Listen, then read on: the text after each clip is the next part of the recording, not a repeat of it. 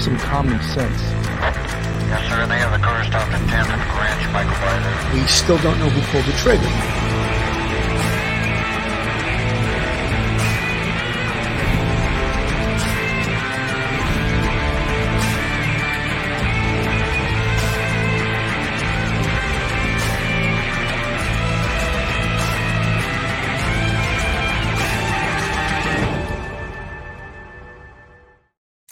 Hello, everyone, and welcome to Police Off the Cuff Real Crime Stories. I'm your host, retired NYPD Sergeant Bill Cannon. And joining me today, we'll have two surprises, and I'll interview them or introduce them actually a little bit later on. It's good to be back in New York. There is some goings on right now, of course, in the, the Idaho case of Ethan Chapin, Xana Kernodle, uh, Madison Mogen, and Kaylee Goncalves. And it has to do with with with the gag order. Uh, the Idaho Supreme Court ruled against media outlets on Monday and will uphold gag orders in place for the trial of Bryan Kohberger, Kohberger in Moscow. But you know something, the trial is not a done deal yet. It hasn't been decided, and that will begin on uh, June 26th when the probable cause hearings occur. Uh, the opinion by the court was released by Idaho Supreme Court, ruled against the gag order petition that was filed by more than a dozen media outlets in Idaho and in the region. The justices ruled that while the media outlets properly established necessary standing to file a claim, it should have been presented to the Latah County District Court first before bringing to the Idaho Supreme Court. Uh, the quote from the, the court was the petitioners have forgotten that we are the court of last resort in Idaho, not the court of first resort. Uh, the ruling issued Monday dismisses the media's attempt to vacate the gag order issued by the Latah County District Attorney Judge, which went into effect on January 3rd of this year. The gag order bars the attorneys for the defense and prosecution, as well as law enforcement, from commenting about the case outside of uh, court documents. Bryan Kohberger is accused of murdering the four University of Idaho students in November 13th of 2022 in the early morning hours inside their home near the college campus. He's currently being held in the Latah County Jail, and his preliminary hearing is set for June 26th, as we all know. To join us in today's um, discussion about this gag order, uh, we have uh, retired attorney actress, mother of five, the always affable Melanie Little. Good to see you, Melanie. always affable. Good. It's great to see you so early today. Um, well, Melanie, you know, it's funny. You know, as you guys know, I really got the police off the cuff mug. Mm-hmm. A lot of you guys know I fly by the seat of my pants and I decide in an hour I'm going to do a show at one. And then I call you guys if you're around and you've never failed me, it seems. You're always, uh, you're almost always available unless you're at a Ranger game or something like that. Don't even talk about the Rangers. Uh, it's great to have you here. Also with us today is retired NYPD detective and straight out of Brooklyn, Phil Grimaldi. How you doing today, Phil? I'm doing pretty good, Billy. And I give him a call like 12:30 or something. He's like, "I'm going on. You coming on?" I'm like, "No problem." it's here we are it's it's admirable that that we're able to do this. And what allows us to be able to do this is something called experience you know? And the more these shows you do you better get you get at it except melanie little who just hit the, the podcast world and immediately immediately became a superstar. She hit the ground running billy. She hit oh, well you know listen you guys don't have to put makeup on. You don't have to do your hair. You know, so it's like a lot easier for you guys to get ready in a half an hour. That's you know, true, but nobody people already love you. They decide over a year whether they love us or not. You know, you're already well loved in the podcast community. Oh, I love your fans. Thank you. anyway, let's talk about. Let, us go back a little bit. Let's go back three months to when these um, gag orders uh, were issued. I, I believe they gave a date in January. It was January third, I believe it was. Now, we all what, what that uh, precluded a lot was a leaks from law enforcement, which undoubtedly was happening and is still happening, right? But less now than ever before. So, really, from the point of view of a judge that's trying to set the stage for a fair trial, if in fact this case does go to trial, the judge felt there was the necessity to issue a gag order. And some of the things we've seen, and if I can criticize uh, media as well as social media, is that what this does is when they don't get fresh information, they start making stuff up. So there's sort of a double edged sword to it. Instead of getting accurate, real information, they start making up information and putting out things three, four months later and say breaking news. And it, we covered some of the things that I've seen some stations say breaking news. We covered that three months ago. And I'm like, where were they? You know, how is this breaking news? Well, I don't want to do a show on criticizing other media, but anyway, what was the need? Why was the need for this gag order? And we can all agree or disagree, but I think it's a good discussion to have. Phil, your thoughts on that? Well, listen, this is a capital murder case. Uh, four uh, young students were slain. They were they were slaughtered, and obviously high profile case. It had uh, international media attention. So I think the gag order being in place is not a bad idea. We don't need anonymous sources in the media, you know, coming out with different theories and conspiracy thoughts. And let's stick to the facts. Uh, in this case, I think uh, the gag order was probably the right thing to do. Um, however, you know, uh, it seems like it's expanding out into other areas of uh, the case. But uh, any of the uh, main participants in the case, witnesses, people who were directly affected, I'm all for the gag order. Melanie, your thoughts?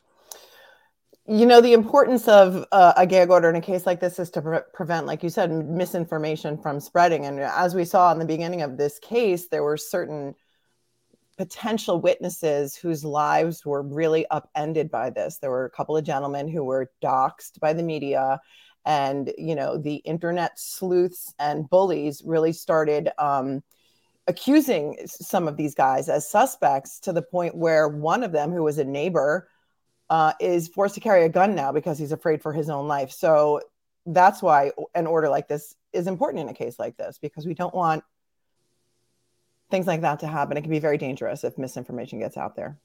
You know, Melanie, never before in uh, human history, except the internet era, has these type of things. You even use the term doxed. Mm-hmm. You know, if you're not up on the internet, you don't even know what that word means. You know. Yeah, you know, and if your viewers don't know what it means, I had to ask my kids because I didn't know what doxed meant either. But what that means is you, they blast out a person's name and address and whereabouts so that people can go, you know, pick in front of their house or do whatever they want with that information. And it's very dangerous. Well, Melanie, we remember through this case, the early days of this case, how many people, according to social media, was suspect number one. Mm-hmm. Remember all the people, the guy at the food truck. And my guy, he was tried and convicted by social media. You know, uh, mm-hmm. the person that lived across the street, who you're referring to, his name was put out there. Uh, the boyfriend of um, one of the girls who had gone gone away for a while. He was like, "Where is he?" You know, they were like, they wanted him hung too. It was incredible. Phil. You know, uh, Billy, you're making all great points. Uh, when you think about it, they were pointing the finger at the food truck guy right away based on a very short clip of uh, video that was put out there.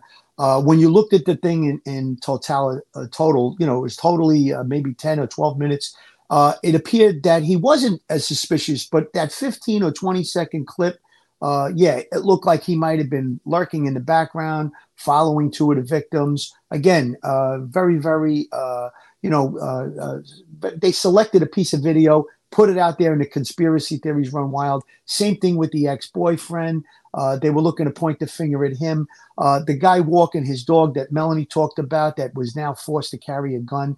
I mean, if you looked at it quickly, uh, perhaps it was something to look into. But once the police uh, do do an investigation or an interview and they, they t- take that person out of the equation, uh, however, the media they just run with it, and you have all your super sleuths on online and and just people in general coming up with the ideas. And uh, you know, the, the, internet is a good thing, and then there's bad things about it as well. You know, we get news very very quickly. The news cycles run very very quickly, but again, the conspiracy theories run wild. I want to play a little bit of this from Law and Crime, and we'll get a little bit of a different point of view from uh, a litigator named Rich Schoenstein. Two weeks later, on January 18th, the order was amended to include attorneys representing the family of the victims. It's those family members now pushing back on the order. I don't know what their motivation is, But their their point is well taken, which is why does this gag order apply to an attorney of a victim who is not directly part of the court proceedings? Litigator Rich Schoenstein tells Law and Crime Network the motivation behind the motion may not be totally clear, but he does say the gag order as a whole is bizarre. It's very unusual, and I think it's improper. The victims are not parties to the case. And so when you think about a court imposing rules for the trial, and that's essentially what this is the court imposing rules for the trial, it imposes those rules on the parties. So in a criminal case, it's on the prosecution, it's on the defense. It can be on witnesses once they testify and are subject to the jurisdiction of the court. But it's very odd to have a gag order like that apply to people who aren't part of the court proceedings, directly part of the court proceedings. And I think it's it's dangerous territory to sort of go in that direction. Melanie, now what of course he's talking from the perspective of a litigator and he wants uh, total transparency. He wants to be able to talk. He wants to be able to present things. But I think the necessity um, to this gag order was the fact that even on the part of the victims' families, is that things were being told to them, and they were in turn telling those things to the press, which upset, uh, I guess, the judge and potentially the district attorney. So it was under the guise of a fair trial. Maybe not a guise. Maybe it's real true that they didn't want this stuff to uh, leak because of that. Your feelings, Melanie? Uh, I think his beef is with the fact that the gag order extends to the families and the attorneys of the families, and and maybe that is overly broad because that is something that's not often done. Um, I mean, I think it's important to point out that the original gag order it's also called a non-dissemination order. So if you see that phraseology, it means the same thing. But the original gag order did not extend to the families and the lawyers of the families. And that was something that was actually entered into by stipulation of the attorneys, of the prosecution and the defense. And the judge signed off on that. So they agreed that there should be a gag order in this case, extending to the prosecution and the defense and law enforcement. And the judge signed off on that. 15 days later, they had another meeting with the families and the families' attorneys. And again, everyone agreed that this was going to extend the gag order to the families and the attorneys for the families. So that's where we are now. And now but, the ahead, news the news outlets filed a petition to have the gag order struck down, but they filed it in the wrong court. So we'll get into that. That's pretty uh, amazing that you know these news organizations have usually have top level attorneys and mm-hmm. that they could make a mistake seemingly so elementary as to file a petition in the wrong court is baffling to me. I don't know that um, you know there was any uh, bad lawyering in this case. I think uh, so. The thing is, the original order was entered into the uh, w- was in the district court where Judge Megan Marshall is, who is the magistrate judge that's assigned to this case currently.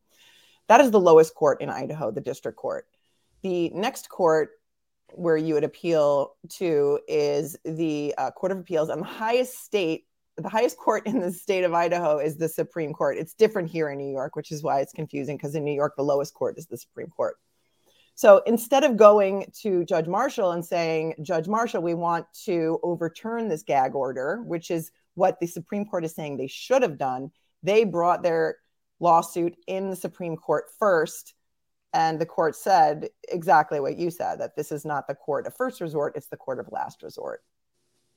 You know, Melanie, one of the things I think that led to all of this, and, and I'm also a little bit baffled as to why this has taken so long. Again, now we find out, of course, the attorneys for the press filed in the wrong court. And that's a little bizarre. But what we had spoken about on a previous show was that the system here in Idaho is much different. This probable cause hearing.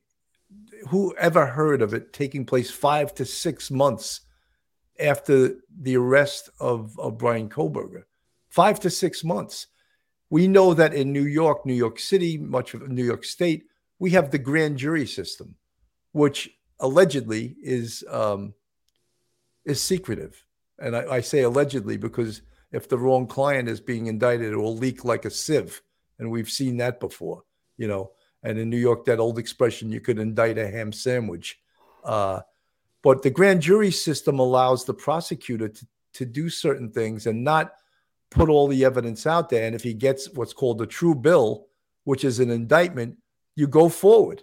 And that's not the case in Idaho. And I think that's what's creating a lot of the um, the uncertainty, I'll, I'll, say, in regards to uh, this gag order and keeping the information secretive, Melanie. In Idaho, they have the choice of going grand jury or going preliminary hearing. And they choose most often to go with the preliminary hearing route. That's what they know. That's what they do. They don't use a grand jury very often. Here, we use a grand jury. A grand jury is secret. The defense is not involved in the grand jury. The defense does not know the evidence that's being presented to the grand jury.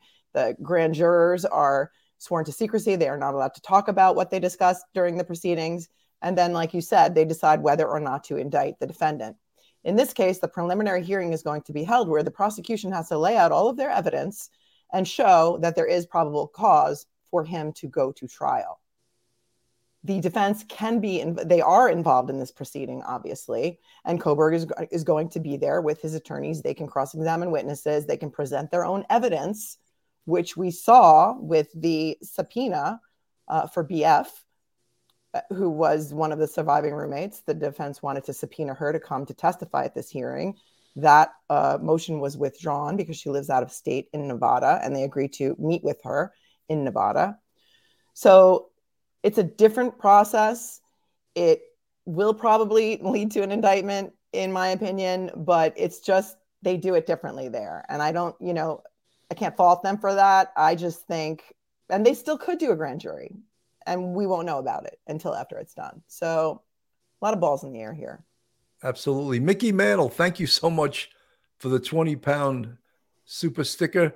And he says he has respect to the A team. Well, thank you, brother. We appreciate oh, that. Very nice. I didn't thank know you. we won the A team, but I'll, I'll take I'll take that moniker.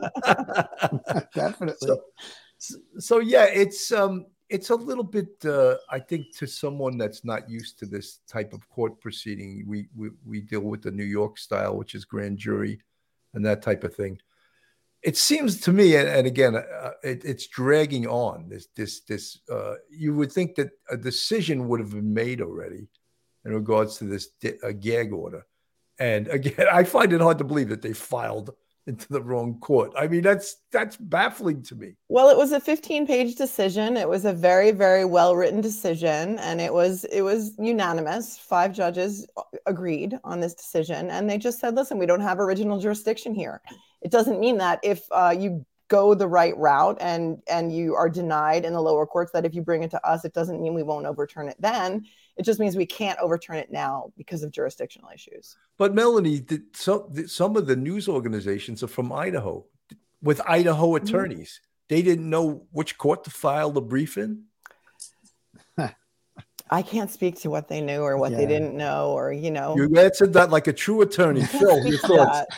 well, well, here's my thoughts. The, the bottom line is this: any little tidbit of information that's going out into the media is turning into conspiracy theories. So the fact that they have a gag order in place is going to protect the integrity of the case going forward. Now, we only get one shot uh, at you know uh, getting justice for these victims. So they don't want to have any chance of polluting jury pools and things of that nature, putting stuff out there that leads to conspiracy theories. Again, as we know, the jury system in this country, you need one person with reasonable doubt. Uh, and again, uh, you could wind up with a uh, with a uh, you know no no true bill at a grand jury, or you could wind up with a, a you know a complete exoneration at trial, and we don't want that. So I think the fact that uh, the court ruled now that the gag order is in place. You know, even though it extends out to the families of people who aren't really directly related to the case, it's still a good uh, tool that I think that they're employing because we're going to keep the integrity of the case. We don't want anything out there. We saw all the things that happened with people getting doxxed and stuff like that. So again, I'm all Phil, for it. Phil, just to interrupt you, that's not the court's concern. The court's concern is to get uh, Bryan Kohberger a fair trial. And the fact that news organizations and people on social media are making stuff up That's the last thing in the judge's mind that issued this gag order. Well, yeah, of course, but uh, I think that uh, if things happen during the trial that could lead to an appeal, I mean, they want to cover all their bases, dot all their I's, cross all their T's. The prosecution has a tremendous, tremendous responsibility in this case to put forward and, and get a conviction. And again, you talked about the amount of time between uh, when he was arrested to this next uh, hearing on probable cause. Uh, there was a lot of information. I mean, there's pages of stuff that was recovered. You have three or four different crime scenes. We don't know what was recovered as of yet. So, again, there's a lot of stuff to go through there. And I think that uh, once they turn over the discovery to the defense, they're going to need time to examine it. You know, the uh, uh, they were trying to get a hold of that other witness and make her come in, and now they're going to go interview her based on her statement. Uh, the other girl that was in the house, uh, BF, I believe we're going to refer to her as. So again, there's a lot going on there, and and like I said from the beginning, I'm all for the gag order, and I think it just preserves the integrity of the whole case. Melanie, you know something I sort of unfairly went away from you after I hit you with a left hook. So I'm Oh. gonna let I'm gonna let you one? counterpunch if you'd the like. fuck was that? I think I finished what I, what what which what, what were you referring to?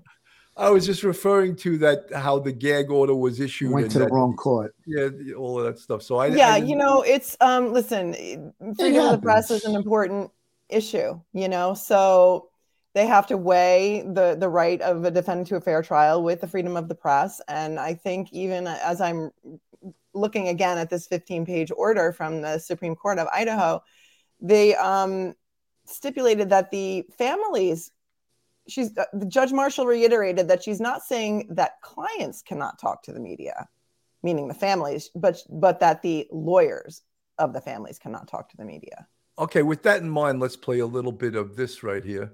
Shannon Gray, the attorney representing Kaylee Goncalves's family, filed a motion back in February to appeal the gag order. There are two challenges, as I understand it, to the gag order. One is by the media. There are lawyers representing a collective of media outlets challenging the gag order, and they went to the Supreme Court of Idaho. And that court said, no, no, no, you can't come to us right away. You have to go back to the lower court. And then we have this separate application by the counsel for one of the victims. And the lower court was waiting to deal with that until it saw how the Supreme Court handled the other challenge. So that's what happened. The Supreme Court last week rejected the media challenge, and then the lower court set this challenge for hearing on May 25. On April 24th, the Idaho Supreme Court ruled the gag order would remain in effect. More than 30 news organizations, including Law and Crime Network, brought their request to lift the order. Supreme Court justices said the argument should be taken to the magistrate judge who initially issued that gag order. After that, Gray requested a hearing about the order, which is now set for May 25th. This is a gag order that the court imposed principally on parties in the case. So the prosecution, uh, the defense, the investigators, uh, not to speak to the media outside the court. And the gag order is written very broadly so that it appears to also apply to victims and their counsel. And that, I think, is the issue that's going to come before the court on May 25th. Gray argues the gag order should only apply to attorneys, investigators, and their agents, and defendant Bryan Kohberger. Gray believes the family members of the victims should be allowed to speak under their First Amendment rights. But even with a hearing date set for later this month, Schoenstein says an official ruling may not be made right away. You know, Melanie, that's what's baffling to me. The hearing is scheduled for May 25th, but as we all know, the probable cause uh, hearings start June 26th. So will this gag order, if it's decided to lift it, be in time for that, or will the judge just say, "Hey, by the time June 26th comes around, information is going to start coming out anyway, by the way of documentation in regards to what the prosecution has." So let me just keep the gag order in place. Will that be? And I know you can't predict what the judge's thoughts will be, but Mhm. in your opinion, what do you think? well the judge can do one of two things. She can rule from the bench and give her her decision right then and there or she can say i'll i'll take your arguments under advisement and i'll issue a written decision. And then eh, who knows how long it would take for a written decision in this case. So either one of those two things could happen. She could rule right away on the bench or she could say i'm going to you know take my time with this and issue a written decision. So yeah may 25th to june 26th it is possible that she would not have reached a decision on it by then but we'll have to see So the, you know, as I said, it might be all academic by the time if it is reversed. As I said, a lot of information will come out based on the probable cause hearing, based on the documentation that will be released because the uh, defense is going to get all of that discovery information. And as a result, so will the press. And so they'll be just reporting on factual information for a change instead of making things up, you know? Correct. The defense has been getting that information all along. And, that is why the probable cause hearing is not happening until the end of June, is because Kohberger agreed to that because his attorneys wanted to see all the evidence. They get to do discovery. The, the prosecution has to hand over all of the evidence. They get to go through it with a fine tooth comb. That's why they want to interview BF. And they needed time to prepare. So, you know, under Idaho law, they must have a preliminary hearing within 14 days of the arrest unless the defendant waives that time frame which he did in this case But so Melanie, the delay just- is his choice correct me if I'm know that. wrong, Melanie. Correct me if Mhm. I'm wrong, but they don't have to release all of the discovery information. They can piecemeal release it. No, I believe they have to give the defense all of their evidence No. Yeah, at, at some point, but it doesn't say at what time they have to do it, what time frame. Has to be a reasonable time, I would imagine. they so, have Melanie, are you before saying that the hearing. defense already has all of the discovery right now? I would think um, so. yes 100% and That's that's, the difference between a preliminary hearing and a grand jury right because the defendant is not involved in a grand jury so they, they might be turning it over a little at a time as they get it too bill. I mean so whatever they had uh, initially they'd have to turn over i guess in a reasonable amount of time. And then if other stuff comes back let's say uh, lab examinations or different things or new evidence comes about then they would turn that over at that appropriate time and uh, i would imagine that you know the judge uh, instructs the uh, the, the uh, prosecution to turn it over in a reasonable amount of time and uh, that's probably where they are uh, now in, in the period. And and I think you made a good point, Bill, about if the judge rules on the 25th and says let's keep it in, you know, let's keep the, the gag order in place, or as Melanie said, she could say I'm going to give a written decision, and it just stays in place. So it may not uh, it may not change anything until the next hearing. You know, I I was just thinking that uh, in I remember back in trials in New York City, where it was the first day of the trial, and the dis- assistant district attorney from Manhattan would hand boxes of discovery over to the defense attorney, and he'd be like, "Your Honor, are you kidding me?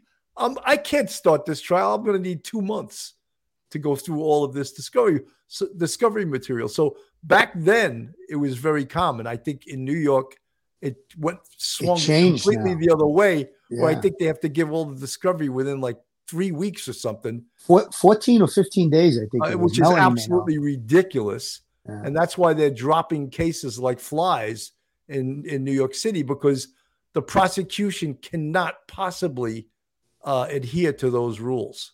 Melanie, your thoughts? Yeah, well, withholding evidence is a big problem, you know, and if the defense can show that they had this evidence and they didn't turn it over, it the the result could be that it's precluded from being admitted into evidence. So, you know, they're not going to withhold the evidence that they have right now. It would be unethical to do so, and it could be a big problem later on at trial.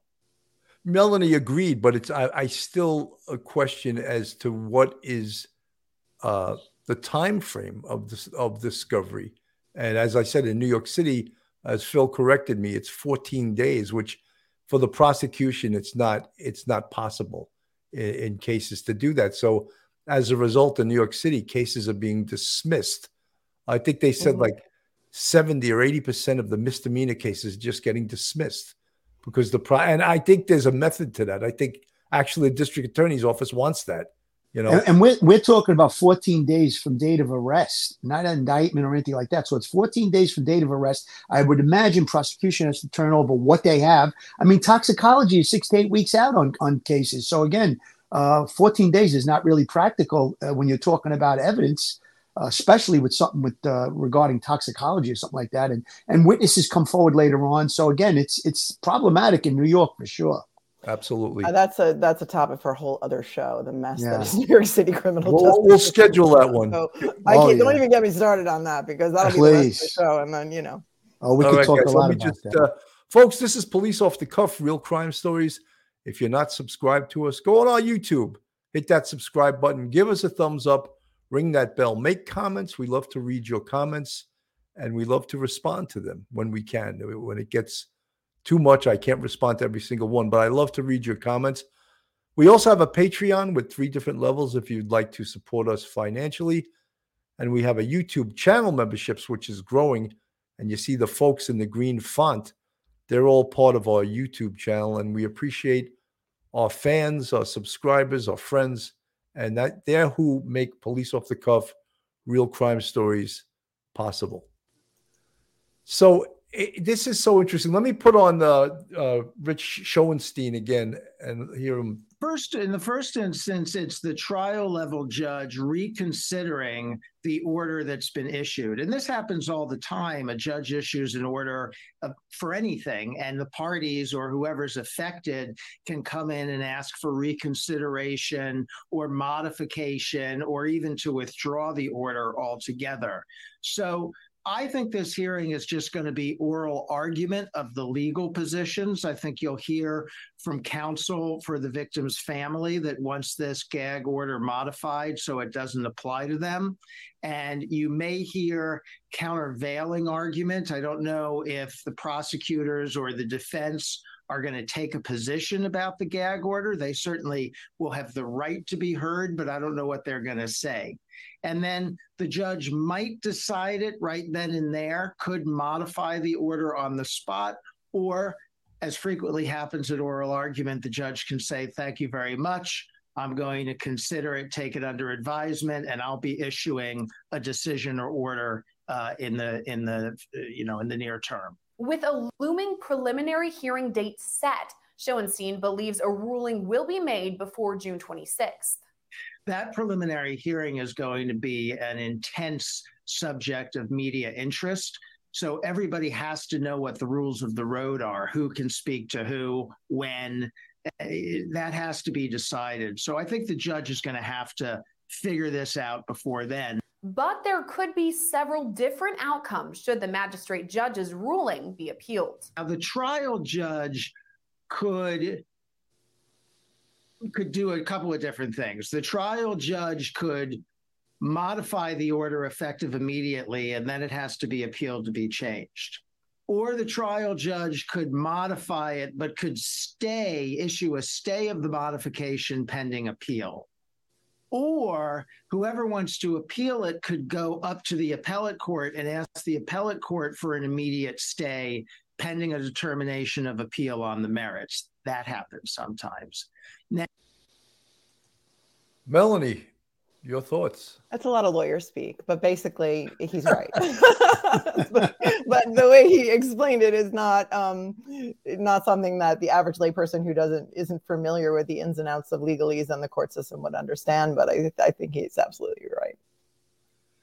You know, Very technically he got there. when we Mhm. go back to um, where and why this gag order was issued, I think that the overriding uh, reason is to give the defendant a fair trial, and it has nothing. What in the same vein, you know, people start talking about freedom of the press, and does this infringe upon freedom of the press? Like where, you know, that balance of a fair trial as and balancing freedom of the press.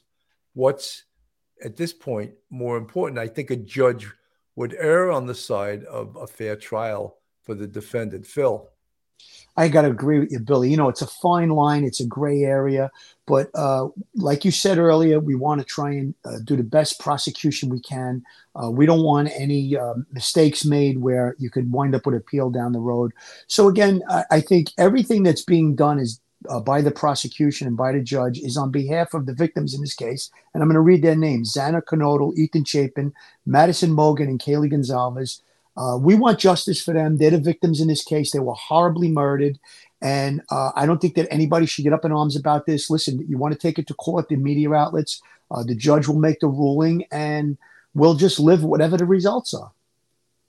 Absolutely. You know, Melanie, uh, we're going to get back to all of this gag order stuff, but what do you think is the potential? And this is probably a ridiculous question, but I want to ask it in case anyone else is thinking this. What do you think of a possibility that they do impanel a grand jury and if Bryan Kohberger testifies on his own behalf? I do not think that that would happen. I do not think that he would testify in front of a grand jury. I, I don't can't imagine that his lawyers would want him to or let him to. Let him. I didn't think Murdaugh would testify either. Well, he didn't testify in front of a grand jury. He, test, he, he was on testified at a trial. Not a grand right. jury. I mean, a trial we ha- we're going to have to see how much evidence there is and and you know listen sometimes um, clients who think they're the smartest person in the room want a chance to tell their story and they want to get up there because they think they can fool everybody and i'm not saying that he's guilty and i'm not saying that he's not guilty but it's always a risk to put a defendant on the stand and in murdaugh it was a huge risk and obviously that, that did not work out well for him. That was a hail mary with murdaugh yeah you know, you know and Lori Vallow, is she going to What a tangled web we weave. I what? said, what a tangled web we weave when we choose to deceive. right. right out of his mouth. Right out of his mouth. You know, just to bring that up, that just reminds me of, you know, psycho- psychology 101 when you learned, learned about Sigmund Freud. And that sounded more like a Freudian slip than someone that was actually thinking about what they were just going to say, you know? Yeah, that was bizarre was very really bizarre. That was really bizarre. You know, this is back three months ago, and this is what we were hearing three months ago in res- in regards to this gag order. A press release and attaching a judge's order issuing a gag order over this entire case, the investigation. In this gag order, uh, the Latah County Magistrate Judge Megan Marshall issued a non dissemination order regarding the murder case against Bryan Kohberger. This order prohibits any communications by investigators, law enforcement officials, uh, personnel, uh, attorneys, agents of the prosecuting attorney, or defense attorney concerning this case. And they, of course, have a copy of that order that was just filed this evening here in Latah County at the courthouse behind me. So that is big news now. The officials that we've been hearing from uh, we've been talking to here on Court TV, as well as the Moscow Police Department, who've been so vocal with press releases and press conferences, now will not be communicating about this case, Vinnie. And and this is fascinating because on the one hand, we've heard a lot from investigators what they could tell us during the course of trying to capture a killer. Um, but we're going to have that probable cause affidavit. And I wonder if this will delay the unsealing Hopefully of the that. still unseals it, Vinnie. The judge could decide to keep it under seal.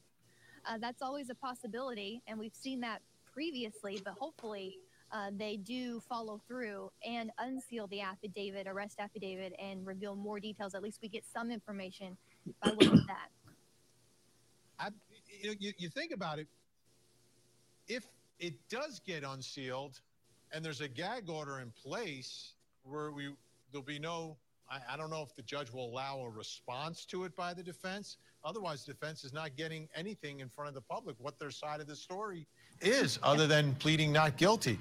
Um, interesting development tonight, Chanley. Thanks so much for that.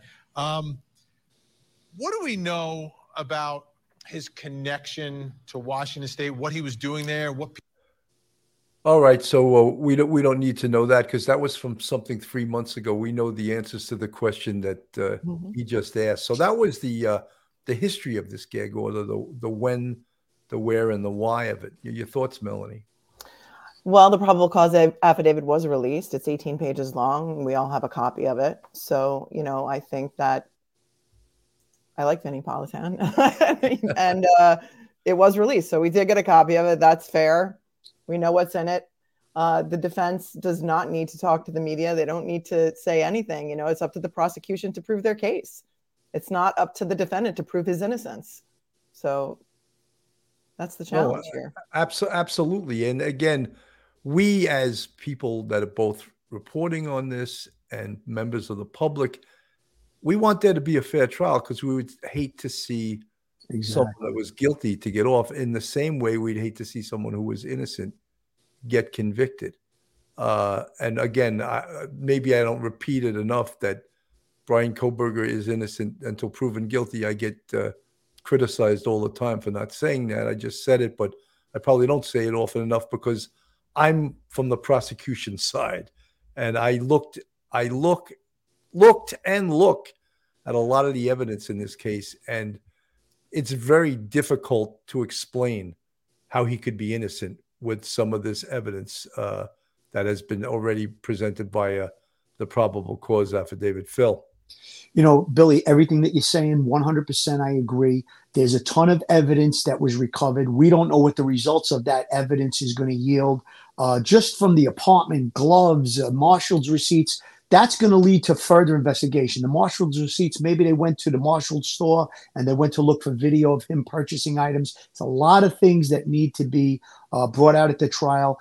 Um, I just want to give a little bit of advice to the families who are are, are pushing to get uh, the gag order released. Have patience. I know that everyone in the case is probably frustrated because all indications are pointing towards Bryan Col-. However, we do have a jury system. We have a criminal justice system in this country. There are different rules and different aspects of that that need to be followed. I know it's frustrating for the families. I can't even imagine, but uh, we have to go with the system that we have in place. We have to allow the wheels of justice to turn. And I think that when the wheels of justice do turn, based on all the evidence we know, which I think is very minuscule to what's really going to be put forward at the trial, we are going to get justice. It's just a long process right now, frustrating, but hang in there, have patience, and you know both sides are going to do their jobs, prosecution and defense. And at the end of the day, let's hope and pray that we do get uh, justice for these uh, for these victims and their families. Melanie, after the um, probable cause hearings that begin on June 26, what and I know you're not a bookie, but I'm just going to ask you, what chance do you think there would be for this case to go to trial? What you don't have to put a percentage, but what do you what do you believe is? Uh, do is I think that the judge will that he will be indicted after the preliminary cause hearing, and that the judge will say we're going to trial on this? Yes, I absolutely think that will happen. I do not think she's going to dismiss the charges at the probable cause hearing. No, no, absolutely not. But I, or are you asking me if after that he will plead guilty and work right, there's a, a potential that he could plead guilty, and let's not forget um, that Idaho has the death penalty yeah. and they they could use that as a leverage. bargaining chip to potentially if if again if the evidence is as strong as w- w- potentially it could be if his blood dna is in there in my mind he's done. He's finished you know? But again oj simpson's blood dna was in the crime scene and they found him not guilty. So uh, who am i to say this then you know you can never bet on a jury. It's not a bet I would ever take. You never know what a jury's going to do. And you never know, you know, even based on how Good long point. the jury was out. I mean, in Murdaugh, the jury was out for 45 minutes. So in my mind, I'm thinking, you know, guilty because everyone just agreed he was guilty. But it could also go the other way, where in 45 minutes they could go around their table and I'll take a vote and I'll say not guilty and then they're done. So you never know. It's not something I would ever want to bet on. But can I point out an interesting question in the chat? 100%. Samantha Barry asks Does his defense team actually believe he's innocent? That's a really interesting question. And the defense attorneys that I know feel that every defendant is entitled to a defense regardless of guilt or innocence and that the the procedures have to be followed and the system that we have is that the, the prosecution needs to prove their case beyond a reasonable doubt so i don't know what they believe I don't think it matters what they believe. They took an oath that they uphold to represent their client zealously to the best of their ability. And his attorney is an excellent attorney. So if the defense knows that if they put him on the stand, he's going to lie about something, they can't put him on the stand. Right. So, if, for example, a defendant confesses to his attorneys that he did commit the crime, but wants to get up on the stand and tell a totally different story that he did not commit the crime, the attorney can't put him on the stand. Can't allow him to lie. And, and you, you know, I know a lot of attorneys, and they, all have the same opinion uh, as you, Melanie, that uh, it doesn't matter whether or not you believe your client is innocent or guilty. What it is is the system has to produce evidence and you know find your client guilty. You don't have to prove him innocent. You just have to prove that he gets a fair trial and put whatever uh, you know counter evidence or exculpatory evidence that you have to try and uh, you know get the jury to acquit obviously. Uh, but I think that uh, yeah, that's that's a very good question. I think you uh, made a very good point, Melanie. That it doesn't really matter what the what the defense attorney believes. It's about the evidence and it's about the court proceeding itself. Lollipops regarding the house. Ann Taylor went to the house. Why tear it down and deny the jurors? I believe they should not tear that house down till this Agreed. case, in fact, goes to trial, and uh, the, the jury should be allowed to visit the house.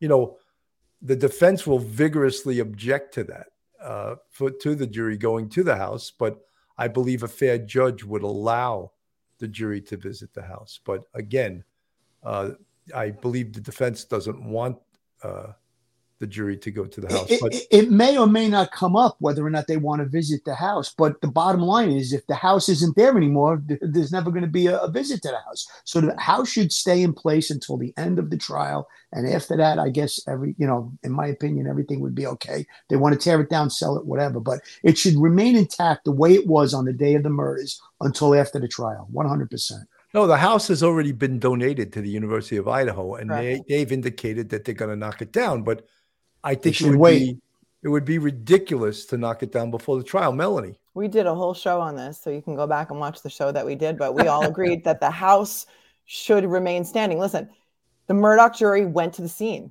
and there is nothing more powerful, in my opinion, than going to the scene of the crime so that they could see the layout of the house. This house where these murders occurred is a very wonky layout. It's almost like a house put on top of a house put on top of a house. There's three different levels. I think that no matter how many 3D renderings are done, no matter how, how many photographs a jury looks at, that there is nothing that can compare to actually being in the scene so that they can determine, you know, what did this person hear or not hear? Is it possible to hear something from the basement if somebody's on the third floor? I wish that they would not demolish the house, but that's up to the owner. And the owner is now the University of Idaho. And understandably, they don't want this in their community. But I think it's an important piece of evidence that should remain standing throughout the trial. Bill, I Well, have to Melanie, that- piggyback That's a great point because also there's certain other pieces of evidence. For example, a camera or a, a an audio recording of some of the noises coming from that house. And the only way to realize how powerful that evidence is is if the jury was allowed to visit that house and actually see the distance from where that camera was to where the house is. And in fact, the room where potentially I think they heard a dog and they heard whimpering, and it was was that and is that a possibility? And the only way to fairly determine that is to allow the jurors to visit that house. Billy, I just want to piggyback what you and Melanie just said. Based on the fact that we know that two individuals were home in the house, if you look at the layout of the house, they were in an area. Now we know that DM did come face to face with Bryan Kohberger, but there was BF was also in the house. I think the jury visiting the location because there was super conspiracy theories as soon as it uh, came about that there were two people in the house that weren't touched and were home during the the, the time that the four people were slaughtered. All kinds of conspiracy theories were flying. So I think the jury would have a better understanding of the fact that two people were in the house during the time the murders were. When you look at the layout of the house, and, and Melanie laid it out beautiful, that looked like a house that was a part of the house that was built after the first part was built, and there was so many different areas of that house. If you came in through the back, you were on the second floor, but if you came in through the front, you were on the first floor. So again, I think that demolishing the house, big mistake in my opinion. As Melanie said, it's up to the to the uh, college at this point. Uh, they took uh, possession of the house, but uh, I think it should remain intact. If that jury wants to visit it, I'm all for it. You know, I think that's something that uh, even now that the judge should address and perhaps prohibit the University of Idaho from destroying that house since they're the owners of it right now. I think the judge should issue an order that no, you cannot destroy that house until this case is uh, properly disposed of. Melanie? Somebody would have to make that motion. Somebody would have to make a motion saying we want a, a an injunction or a, a stay on this demolition of the house because we think it's material evidence. We think it's very important. Either side could make this motion, but I don't think that a judge on her own is going to make a determination like that. It's something that needs to be, uh, you know, again, gone through the proper channels. So we'll see what happens. Melanie, that's why we love you because you use the term lawyering and you use all these good attorney words, you know, a stay. I love that. I love a stay. I love all these these lawyerly words. You know, and uh, Phil and I we we talk in copisms, you know, perpology, victimology, you know, things like that. But we consciousness love, of guilt, consciousness of guilt, Mike Geary. Gearyism, you know, yeah. and we love to we love the language of the law, you know. Fugazi, Fugazi. Fugazi. That's the language of the street, though. My line is spitballing, spitballing. spitballing yeah, one so too. this stuff. Here's another well, interesting know, question. I don't want to hijack this, but can you, do you have time for one more? Go ahead. No, we have time. Absolutely. Okay. Danielle asks, uh, Melanie, is it true that if the defense doesn't ask for that particular evidence, that they don't have to give it to them? No, that is not true. The the prosecution has to turn over all the evidence, whether it's specifically asked for or not um, all the evidence that they have has to go to the defense. Otherwise, they'd be cherry picking and withholding, and that could lead to, again, a mistrial, uh, a miscarriage of justice, and really big issues in this case. Well, you know, Melanie, it's sort of funny when I was a young cop. I, I, I forget what case it was, but I wrote something down on a McDonald's wrapper and the district attorney goes, Do you have that McDonald's wrapper? I go, It's covered in ketchup. And I just, I go, No, I threw it out. They, well, it's discovery. I'm like, Well, I just tell the defense that I threw the McDonald's wrapper out. You know, I hate to admit to even eating McDonald's, but I, I threw the wrapper out. I was going to say, what great product placement for McDonald's if they want to come in here and be a sponsor. McDonald's, Burger King, Chinese food, pizza. That was cop food. That's all you could afford. Napkins, you know? uh, all, all kinds of stuff. Although I did, I did stop. I wouldn't. All the detectives in the three-two squad used to eat White Castle, and that was where I held up my hands. I was like, "No, not, not if you got to pull an all nighter. Yeah, if you got to pull an all all nighter, that's not the food to be eaten. I'll tell you that. Well, you, you know, Phil, he's probably got a napkin in his shirt. And he's got fine dining from you know uh, utensils in my Italian restaurant. You know, yeah, he's now, got the cloth napkins. listen, when I was in the 60 squad in Coney Island, we were lucky if we got a hot dog from Nathan's when it was busy. So I mean, it, maybe a, here and there we would have a sit down, but it was always too busy to uh, stop and eat. You know. He means to sit down as sitting down to eat your food, not meeting with seven yeah. other Italians and deciding a beef. deciding if somebody lives or dies. You have to, you have to define what you mean, Phil. You can't use sit down and two different ways, two different it, vernaculars. It's funny because when I was in Coney Island for seven years in the 6 squad, I mean, we very rarely sat down and ate like that. Then I went to Bay Ridge for a little while, and and uh, sit down was once a week. You know, it was a lot lot less busy there, so a lot less homicides. But uh, again, uh, we, have had homicides two in one tour. You start out at four to twelve early in the tour, homicide ten o'clock at night, another one. So very busy squad in those days, uh, late '80s, early '90s. You know, it's funny. I don't know if people that have normal jobs, and I don't consider law enforcement to be a normal job. And the fact that you could go to work one day and not see your family for four days because something mm. happened at work that kept you there for three or four Been there, days. Done that. And it's not like the police department provides you with meals and wonderful sleeping accommodations. You have a dorm and you provide for yourself as far as eating. And so you eat what we all affectionately became to be known as cop food, you know? On the fly, you're eating on the fly, whatever you could grab. I had a lieutenant on a homicide one time.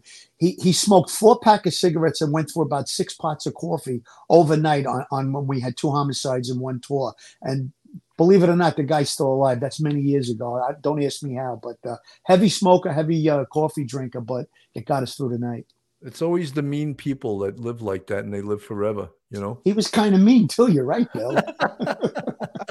Melanie, you have any war stories from the legal profession? Well, no, but I can tell you that when I was young, I was in high school, I worked at Howard Johnson's. And we were Oh, told Jones. that if officers came into the restaurant in uniform, give them whatever they want and don't charge them. Because um, businesses want police officers to be around and they want them to come around. And they, they, they like the police presence because it made customers feel safe. And, and, you know, that was great. So I was scooping the ice cream and happy to serve them.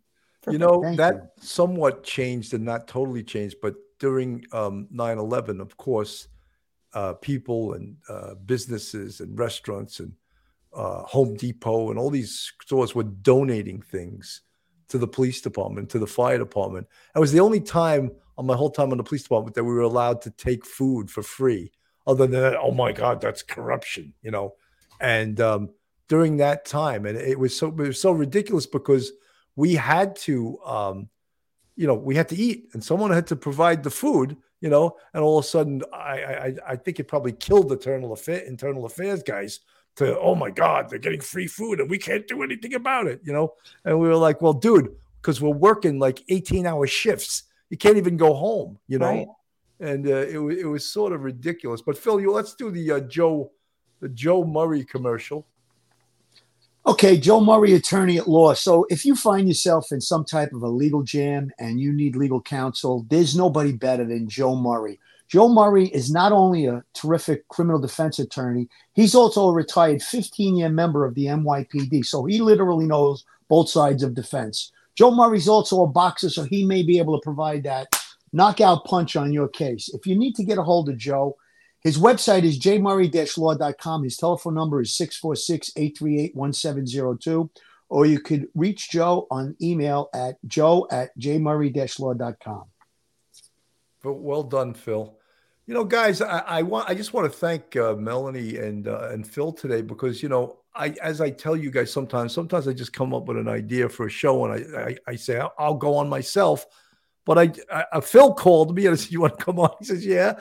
And Melanie, I, I gave her a call and she was like, "Oh, I can't do it. I'm in my pajamas." I said, "Well, if you can do it, do it." But and she showed up and I want to thank you so much. And you look fantastic from pajamas to dressed up as the actress Melanie Little. Uh, and Oh, Phil, you're always dressed like a wise guy. So even when you sleep, you look like that. So Hey. he's ready at all times. So you know, guys, I, I, doing a matinee show, an afternoon show, it's uh, it was it was great to get you guys here. Uh, Phil, your final thoughts. My final thoughts I'm going to read the names of the victims again Xander Kernodle, Ethan Chapin, Madison Mogen, Kaylee Gonzalez. Please keep those people in your thoughts and prayers and their families. They've gone through, the, they, these kids were slaughtered. Let's pray and hope for justice in this case. Uh, again, the, families, I understand the frustration. Just have some patience. The gag order is in place, and uh, unfortunately, uh, it has to remain that way. But uh, we're going to keep on top of this case. Anything new develops, we'll definitely be on the air. Like Bill said today, uh, on a pinch, on a fly, boom, we were on. And I thank you guys for that. Melanie, your final thoughts. Uh, and also remember that when the preliminary hearing comes around, uh, court proceedings are public. So there's going to be people in the courtroom. There are going to be reporters in the courtroom. They may not use cameras in the courtroom. I don't know whether that's been ruled on or not. Or some of the trials that we're listening to now just have audio that you can listen to. But there will be live tweeting from the courtroom. So we will know a lot more.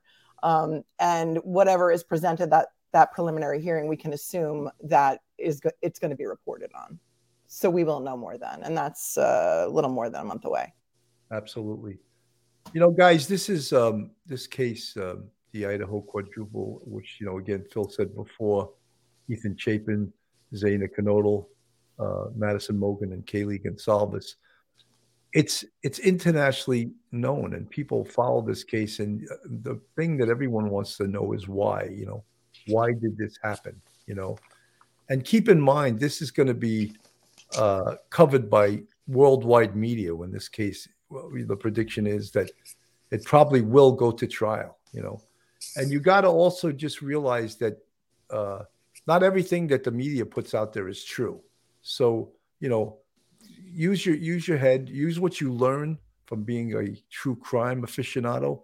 Use what you learn from listening to us what you learn from listening to duty ron and take it with a grain of salt. There's already a guy writing a book who uh, I'm not going to mention his name. We've already made him famous enough by devel- uh, famous enough by devoting an entire episode to him. But he came up with so many inaccuracies that we were like laughing at it. And you know, another arrogant New York Timeser, former New York Timeser, and uh, so just just take it with a grain of salt and realize the most important thing to realize is that these were four human beings that lost their lives here, with four families, an entire town of Moscow, Idaho, and a, a community, University of Idaho, that will never ever be the same. We'll never get back what it was like to be at the University of Idaho before these these four murders occurred. So just keep that in mind. I'm Bill Cannon from Police Off the Cuff on behalf of attorney Melanie Little and uh, former detective and straight out of Brooklyn, Phil Grimaldi. Thank you so much for tuning in today. Have a great day. Stay safe, everyone. Just ain't enough.